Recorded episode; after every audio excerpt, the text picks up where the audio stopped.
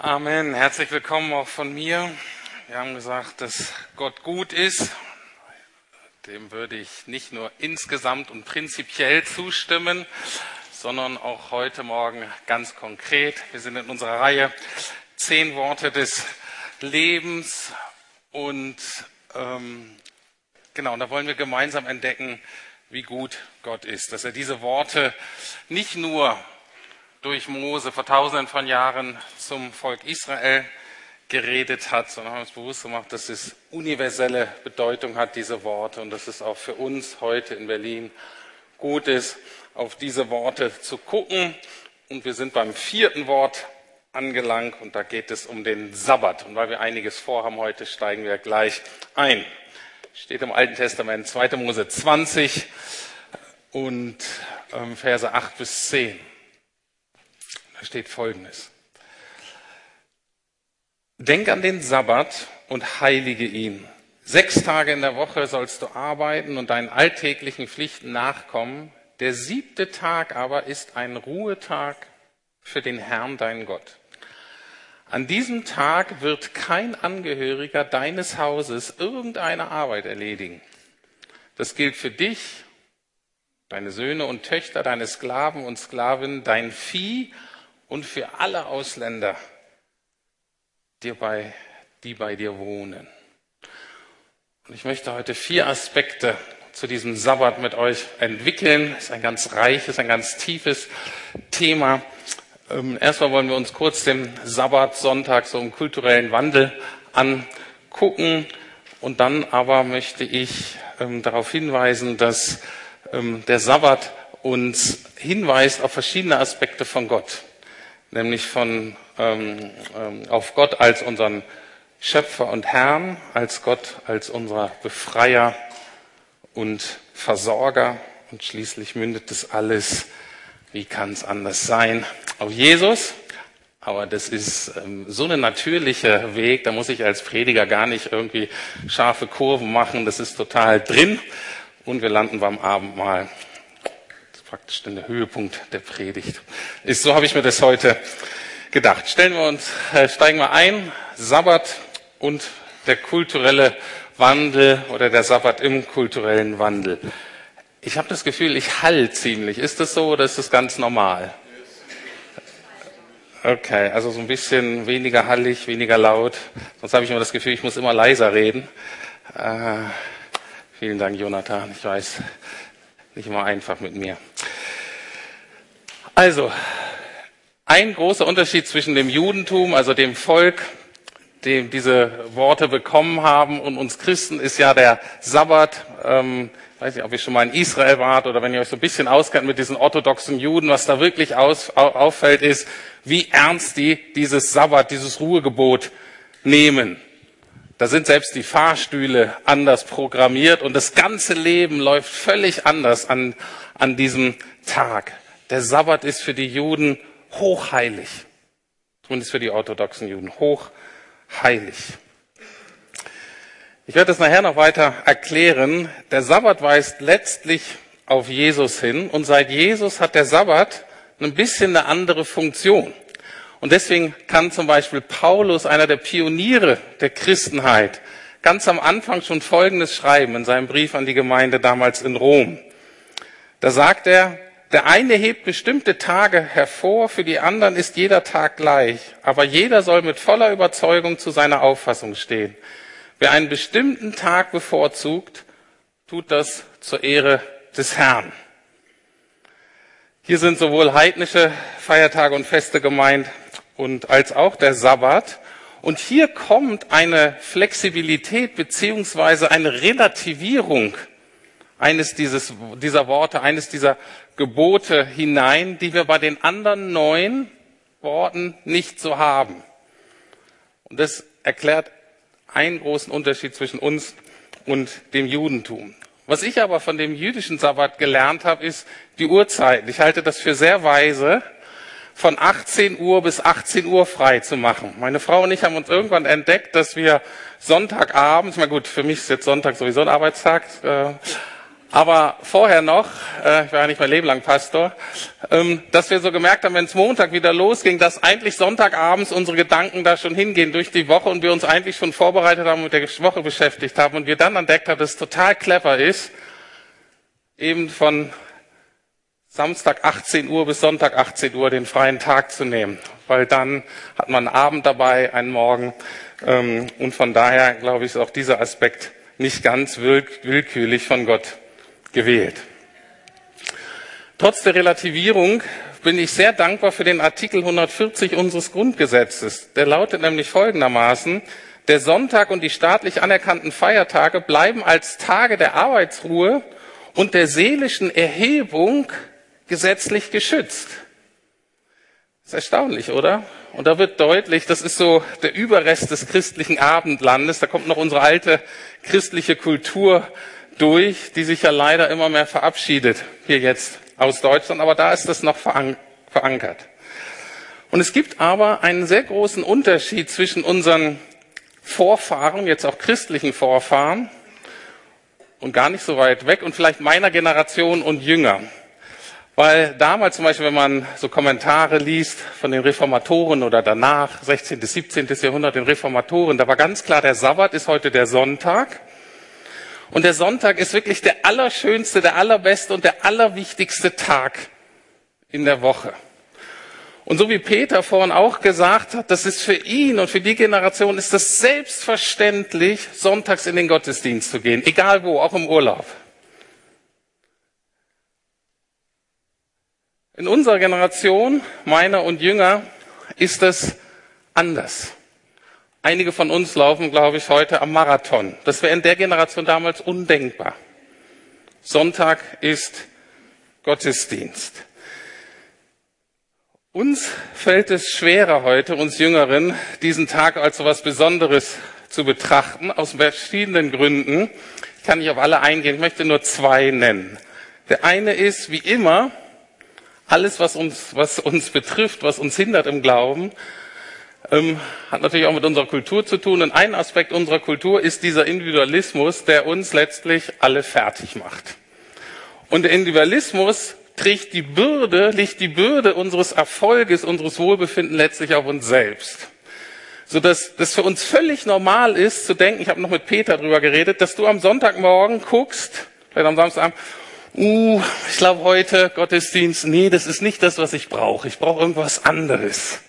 Dann gehst du nicht zum Gottesdienst. Ich habe Peter gefragt und gesagt, undenkbar. Keiner hat so gedacht. Das ist völlig undenkbar. Es war überhaupt nicht auf dem Schirm. Es ist vollkommen egal, wie es dir geht und was du gerade brauchst. Du gehst zur Gemeinde. Im Hebräerbrief steht, es ist nicht gut, dass einige die Versammlung versäumen.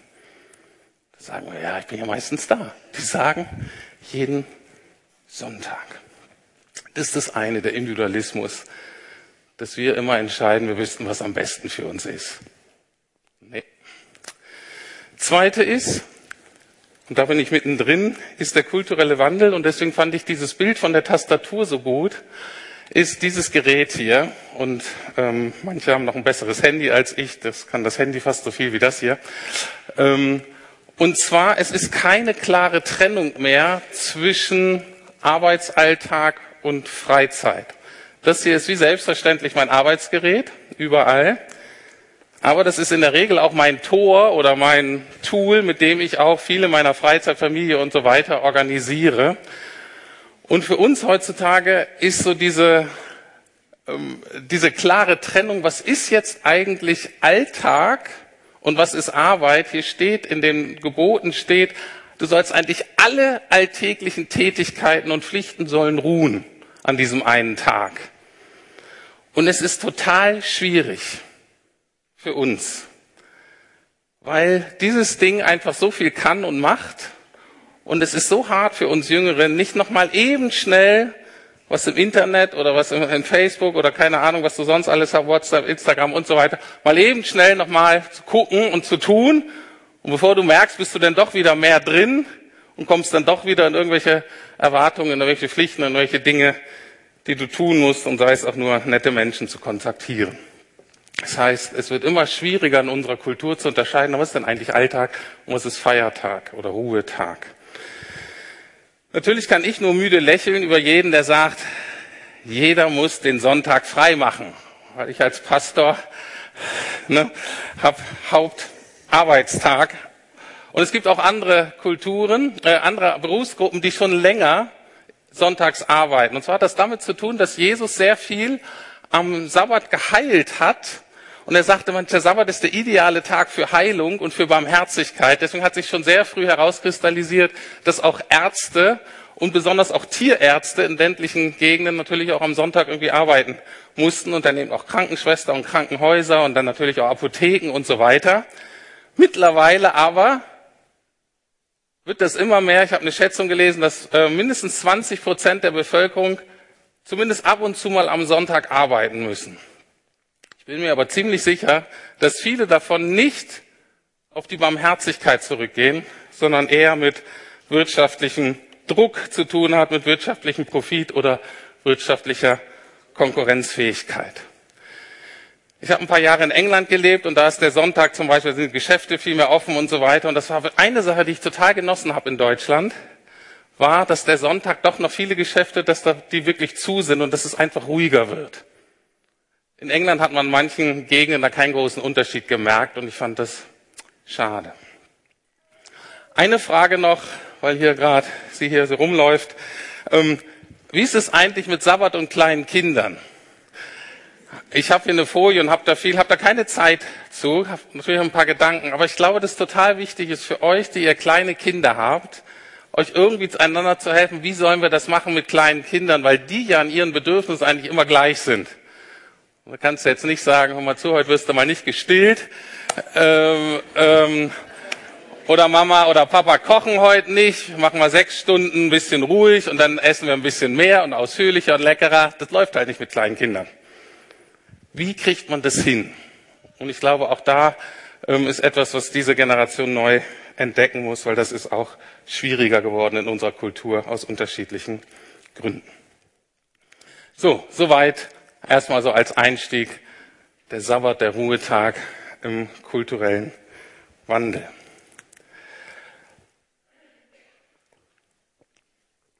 Nun steigen wir in das eigentliche biblische Thema ein, der Sabbat, Gott als Schöpfer und Herr. Und die Frage ist, warum halten wir eigentlich den Sabbat? Und das steht eine Begründung in der Originalversion in 2 Mose 20, 11. Denn in sechs Tagen hat der Herr den Himmel, die Erde, das Meer und alles, was darin und da drauf ist, erschaffen.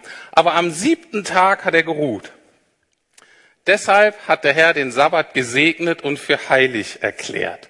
Da könnte man denken, wow, Gott ist eigentlich der Erfinder der Work-Life-Balance. Ne? Sehr wichtig. Man darf auf keinen Fall nur arbeiten. Interessanterweise aber auch steht da sehr deutlich, man muss sechs Tage arbeiten. Man soll sechs Tage arbeiten. Also alle diejenigen von euch, die denken, ihr habt ein Anrecht von Gott auf ein ganz freies Wochenende, zwei freie Tage, ich glaube, ihr werdet enttäuscht werden in der Realität. Es gibt einen freien Tag und der reicht auch. Und diesen einen Tag hat Gott besonders hervorgehoben und ihn gesegnet. Und gesegnet meint, da ist ein Tag, da hat Gott auch versprochen, wirklich was Gutes zu tun. Was heißt das, Gott den für heilig erklärt oder dass wir den heiligen sollen? Das Wort heilig kann man aus zwei verschiedenen Perspektiven betrachten. Einmal so inhaltlich vom Wesen her, wenn man sagt, Gott ist heilig, dann muss man, was bedeutet das für ihn als Person? Da kann man vielleicht über Klarheit, über Reinheit, über Herrlichkeit und so weiter reden. Das macht die Bibel manchmal. Ganz oft wird das Wort heilig funktional erklärt. Das heißt, es gibt Dinge, nicht nur Menschen, sondern es gibt auch Gegenstände und eben jetzt hier auch Tage, die Gott für heilig erklärt. Und das heißt, die sind in sich nicht besser, also es ist nicht besser zu ruhen als zu arbeiten, sondern heilige Dinge sind extra von Gott zur Seite gestellt für einen bestimmten Zweck, den Gott damit vorhat. Also heilig in dem Sinne nicht besser, aber etwas Besonderes für Gott. Und der Sabbat bedeutet, das hebräische Wort Sabbat bedeutet letztlich einfach aufhören und auch feiern. Jetzt die Frage, warum sollen wir diesen Sabbat halten oder beachten? Warum sollen wir mit unserem Tagwerk, mit unseren alltäglichen Pflichten einmal in der Woche aufhören? und feiern. Und hier ist eine ganz einfache Begründung. Und zwar, Gott ist unser Vorbild, Gott hat das gemacht und wir sollen es auch machen. Keine Diskussion. Wird nicht mehr weiter erklärt, warum. Und bei dieser Argumentationslinie ist auch schwierig, irgendwas, irgendwas zu wollen. Man kann es nicht so ganz verstehen vielleicht, aber es ist sehr einfach hier die Logik. Der Schöpfer dieser Welt hat das alles geschaffen, sagt, dass es gut war, so funktioniert das. Und ich als Schöpfer mache das so und ich sage, die ganze Schöpfung, und das ist das Tolle an diesem Gebot, nicht nur Männer und Frauen, auch die Kinder, selbst die Tiere, die ganze Schöpfung soll an diesem einen Tag der Woche das Gleiche machen wie ich. Ruhen, aufhören. Jetzt ist aber die Frage, warum hat Gott denn aufgehört? Weil wir wissen, dass er nicht müde war. Er brauchte also keine Erholung. Warum also dieser Ruhetag? Der kleine Katechismus von Martin Luther gibt uns da einen Hinweis. Er fragt, was ist denn dieser Feiertag? Und er sagt eben, dass es doppelt gemeint ist. Ein Tag der Ruhe, dass wir von unserem Tun ablassen. Also wir sollen mit Dingen aufhören. Und jetzt hier dies Feiern. Der zweite Aspekt. Und Gott sein Werk in uns habe altes Deutsch, dass Gott, dass wir aufhören mit unseren eigenen Dingen, damit Gott Raum hat, sein Werk, seine Arbeit in uns zu tun, ganz besonders an diesem Tag. Im Neuen Testament verbringt Jesus die meisten Wunder am Sabbat. Das heißt, der Sabbat, der Ruhetag, der Sonntag ist als ein Tag der Erneuerung gedacht. Wir sollen nicht nur aufhören mit unserem eigenen, sondern wir sollen etwas empfangen von Gott. Dahinter steckt für mich eine ganz tiefe Wahrheit. Es geht eben an diesem Ruhetag nicht hauptsächlich darum, wieder fit für den Alltag zu werden. Weil wenn das die Logik wäre, dann wäre Arbeit unser Gott. Und wir ruhen uns nur aus, damit wir dann wieder in unserem Alltag, in unserer Arbeit 100 Prozent haben. Wir tun alles, damit wir unsere Arbeit bestmöglich machen können. Das ist nicht die Logik. Die Logik des Sabbats ist genau umgekehrt. Es geht darum zu verstehen, dass wir frei sind von der Tyrannei der Arbeit, des Geldverdienens, des täglichen Überlebenskampfes, des irgendwie Übereinbringen mit allen möglichen Anforderungen, die alle auf uns einströmen. Job, Freunde, Familie und dann auch noch Gemeinde. Die wollen alle was von mir aus dieser Tyrannei einmal die Woche aussteigen. Anders ausgedrückt, ein Kommentator hat das so genannt, der Sabbat ruft uns auf, ruft uns zur Entgötterung der Arbeit auf, aber auch zur Entgötterung unserer Allverfügbarkeit. Der Sabbat ruft uns zur Abkehr von der Lüge auf, dass die Welt zusammenbrechen würde, wenn ich nicht arbeite, wenn ich nicht meinen Teil tue. Der Sabbat ist das Bekenntnis dazu, dass Gott die Welt und auch meine persönliche Welt mit allen Dingen, die wichtig sind, wie Arbeit und Familie und Beziehungen, was weiß ich, dass Gott diese Welt und auch meine Welt trägt und nicht ich. Das ist das Grundbekenntnis und Botschaft des Sabbats. Wir haben ja gesagt, dass wir uns immer so drei Fragen stellen wollen zu diesen einzelnen Worten. Was lernen wir über Gott? Was lernen wir über unsere Beziehung zu Gott und welche Konsequenzen ergeben sich daraus? Erstes Zwischenfazit. Was lernen wir über Gott? Am Sabbat soll deutlich werden, er ist unser Herr und Gott. Nichts anderes, auch nicht die Arbeit. Was lernen wir über unsere Beziehung zu Gott? Gott möchte, dass wir das tun, was er tut. Für ihn war der Sabbat etwas Besonderes. Für uns sollte er es auch sein oder zumindest werden. Und welche Konsequenzen ergeben sich daraus für uns? Wir überprüfen einmal in der Woche, ob die Arbeit nicht einen zu großen, vielleicht für manche auch von uns auch einen zu kleinen Stellenwert haben. Wenn manche von euch noch davon träumen, von der Vier-Tage-Woche bei vollem Lohnausgleich, würde ich sagen, hat die Arbeit ein bisschen zu kleinen Stellenwert. Das geprüft und wir prüfen einmal die Woche, ob wir nicht doch wieder selber Herr unseres Lebens geworden sind, unbemerkt, und können das wieder gerade rücken, uns vom Thron unseres Lebens untersteigen und Gott da wieder hinsetzen. Nächster Punkt. Ich möchte das noch weiter vertiefen. Es ist nämlich total interessant, dass es zwei Versionen dieser zehn Worte gibt in zwei verschiedenen historischen Kontexten. Das eine ist die Originalversion, kurz nach dem Auszug aus Ägypten, aus dieser Befreiung aus der Sklaverei vor der Wüstenwanderung. Dann musste das Volk Israel aus unterschiedlichen Gründen 40 Jahre durch die Wüste und konnte erst dann dahin, wo Gott sie eigentlich ursprünglich haben wollte. Und nach diesen 40 Jahren, kurz bevor es dann in das sogenannte gelobte Land ging, gab es die zweite Version von diesen zehn Worten. Und diese Version, da freuen sich immer alle Theologen, ne, man sieht, ah, wo sind eigentlich die Unterschiede und so weiter. Ähm, und diese Versionen sind ziemlich identisch bis auf den Sabbat. Da gibt es einen großen Unterschied. Und zwar gibt es einen großen Unterschied in der Argumentation, warum der Sabbat gehalten werden soll. Am Anfang war das nur, Gott hat das gesagt und macht, er macht es und deswegen macht er auch.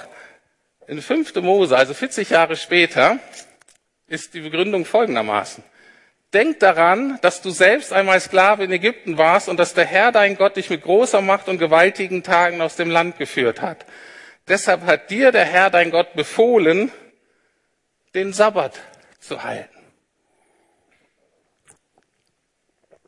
Diese zweite Begründung brauchten die Leute 40 Jahre vorher nicht. Da war dieser Auszug aus Ägypten ein paar Wochen alt. Das steckte noch in den Knochen. 40 Jahre später, für diese nächste Generation, war das nicht mehr das entscheidende Lebensereignis und deswegen musste Gott sie dran erinnern. Was sagt das über diesen Ruhetag? Was sagt das über Gott? Was sagt das über die Rolle der Arbeit?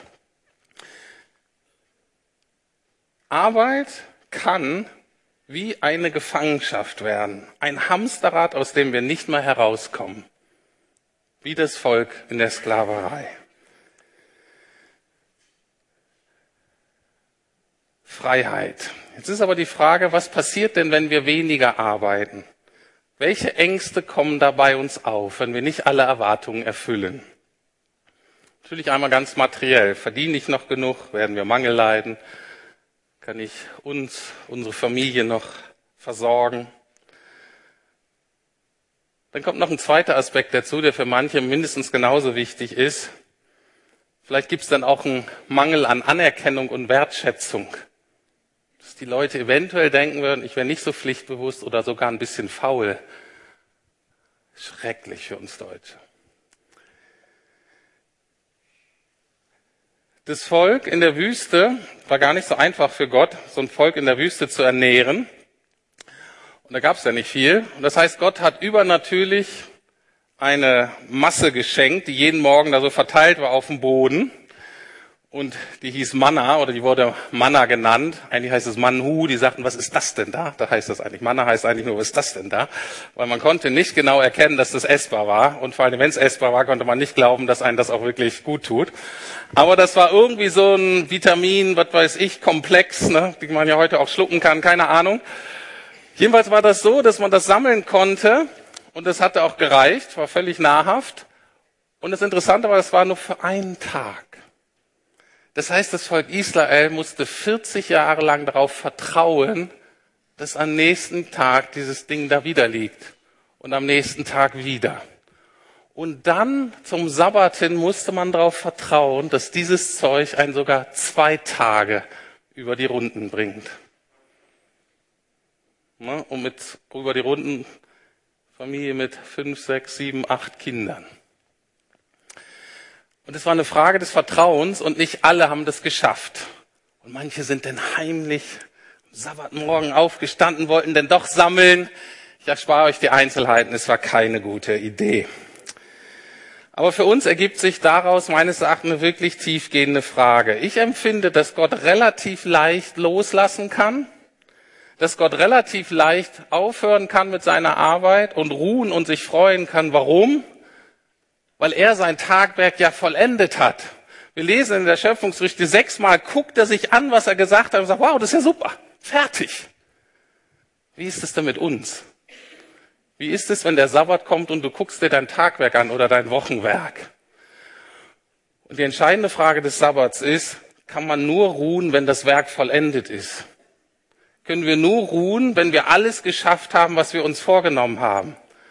Haben wir überhaupt, und das ist für uns Deutsche eine richtig schwierige Frage, haben wir überhaupt ein Recht aufzuhören und zu ruhen, wenn nicht alle E-Mails be beantwortet sind, wenn wir nicht alle Konflikte geklärt haben, wenn die Wohnung nicht geputzt ist und unsere Kinder nicht alle Hausarbeiten erledigt haben und richtig für die Arbeit in der nächsten Woche gelernt haben. Haben wir überhaupt ein Recht darauf? Und seien wir mal ehrlich, wenn wir ganz ehrlich auf unsere Wochen gucken und am Montag gucken, wie voll unsere Woche ist, ist am Montag nicht schon klar, dass wir am Ende der Woche wieder davor stehen und sagen, wie sollen wir hier einen freien Tag machen? Wir stehen dann auch wieder vor einem unzufriedenen Chaos. Einfach nicht, weil wir nicht effektiv genug waren, nicht, weil wir die Zeit nicht so genug genutzt haben, einfach weil die Woche zu voll war. Der Sabbat ist letztlich eine Frage des Vertrauens.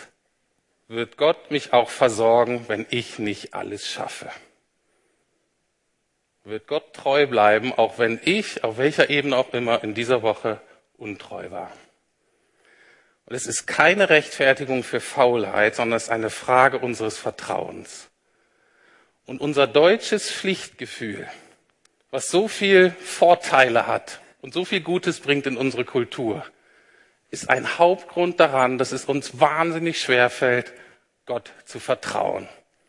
Weil in uns immer eine Stimme ist, wenn man zu, dafür bist du selber verantwortlich, ist deine Pflicht und du musst es machen. Und unser Pflichtgefühl ist ein Grund dafür, da bin ich davon überzeugt, warum es geistlich so trocken und leer in unserem Land aussieht. Weil es uns hindert, mal aufzuhören mit unseren Pflichten und zu sagen, Herr Jesus, ich vertraue dir. Verdient habe ich es eigentlich nicht. Aber ich vertraue dir dennoch, dass du mich, dass du uns alles, was mir am Herzen liegt, versorgst. Was lernen wir über Gott hier? Gott ist ein Gott der Freiheit und er möchte auch unser Versorger sein auf allen Ebenen. Was lernen wir über unsere Beziehung zu ihm? Dass er uns liebt und er wünscht sich nicht nur unsere Freiheit von der Macht der Arbeit, sondern was dahinter steht, er wünscht sich eine Freiheit von unseren, von der Macht unserer Sorgen und Ängste. Und unser Volk ist ein Volk von Sorgen und Ängsten. Und Gott möchte uns davon befreien. Und das führt zum letzten Punkt ganz automatisch. Es führt uns letztlich zu Jesus. Der entscheidende Grund, weshalb die ersten Christen den Sabbat vom Samstag auf Sonntag verschoben haben, ist, dass Sonntag der Auferstehung ist. Und die Auferstehung ist der Tag der endgültigen Befreiung von uns Menschen. Von der Befreiung, wie manchmal gesagt, von dem letzten größten Feind, nämlich dem Tod. Und daraus folgt Folgendes. Dieser Paulus schreibt an einer anderen Stelle, Niemand soll euch also Vorhaltung machen wegen dem, was ihr esst oder trinkt oder was ihr an den Festen am Neumondstag oder am Sabbat tut. Das ist doch alles nur ein Abbild und ein Schatten der Dinge, die Gott angekündigt hatte und die in Christus Wirklichkeit geworden sind. Das ganze Thema Arbeit, Freiheit und Vertrauen führt uns letztlich zu Jesus, der diese ganzen Themen erfüllt hat. Oder es sollte uns zumindest zu ihm führen. Und es gibt einen ganz wunderbaren Satz, der für mich in den Top Ten der äh, besten Bibelverse gilt. Einer meiner Lieblingsverse aus dem Hebräerbrief. Der Hebräerbrief ist ein Brief, der so ähm, jüdische ähm, Ideen und Denkweisen und Themen aufgreift und versucht, die für so uns Christen zu erklären. Und das ist ein ganz schönes Kapitel, Kapitel 4 und Verse 9 bis 10 sagt Folgendes. So wartet auf Gottes Volk noch eine Zeit vollkommener Ruhe die wahre Sabbatfeier. Denn wer an Gottes Ruhe Anteil bekommt, darf von all seiner Arbeit ausruhen. Andere Übersetzungen sagen, kommt zur Ruhe von all seinen Werken. Genauso wie Gott Ruhe ruhte, als er alles erschaffen hatte.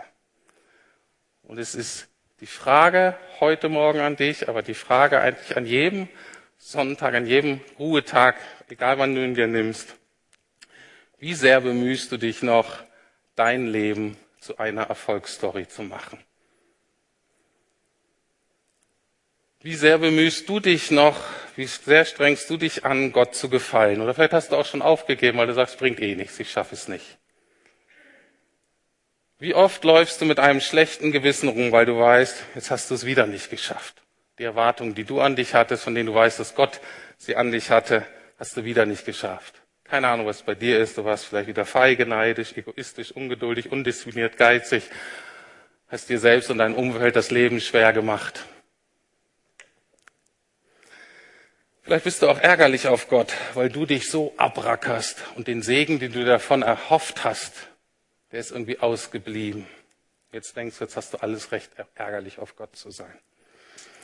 Gott lädt uns ein, zur Ruhe zu kommen zur Ruhe von all unseren Werken, zur Ruhe von all unseren Bemühungen, von unseren Ängsten, von unseren Sorgen, auch von unserer Wut, zur Ruhe zu kommen von all den Erwartungen, die an uns gestellt ist. Wieso kann ich das sagen? Weil Jesus am Kreuz, als er starb, gesagt hat, es ist vollbracht. Jesus spricht uns zu alles was dich so fertig macht, habe ich da ans Kreuz hinaufgetragen. Ich habe alle Erwartungen Gottes erfüllt für dich, alle. Und ich zahle den Preis für all dein zu kurz kommen und für all deine faulen Kompromisse. Kreuz und Auferstehung sind Gottes eigentlicher Sabbat. Kreuz und Auferstehung ist Gottes Weg in die Freiheit. Kreuz und Auferstehung ist Gottes Beweis, dass er mächtig und vertrauenswürdig ist. Dass er unser Befreier ist, unser Herr und unser Versorger. Und so lade ich dich ein, heute zum Kreuz zu kommen und vielleicht stellvertretend heute das Abendmahl zu nehmen, um diese Befreiung von der eigenen Schuld, von den nicht erfüllten Erwartungen zu empfangen, um Frieden und Erneuerung zu erfahren. Vielleicht auch deinen Weg auszusprechen, okay, Jesus, ich vertraue dir. Ich höre auf mit meinen eigenen Werken. Ich habe es mal wieder kapiert. Dieses Kapitel, was mir so gut gefällt, Hebräer 4, endet mit diesem schönen Vers, Vers 16. Darum wollen wir mit Zuversicht vor den Thron unseres überaus gnädigen Gottes treten. Auch da wieder. Es ist nicht nur passiv, ich höre mit was auf, sondern ich gehe bewusst auf etwas zu. Ich nehme etwas in Empfang. Und die Einladung heute ist, wir treten vor Gottes Thron, damit wir Gnade und Erbarmen finden und seine Hilfe zur rechten Zeit empfangen. Hier und jetzt ist die rechte Zeit. Die Hilfe, die Gott dir anbietet, ist die Freiheit. Freiheit von all diesen Erwartungen. Freiheit von deinem eigenen Versagen. Freiheit in der Vergebung. Freiheit in der Versöhnung mit Gott. Amen.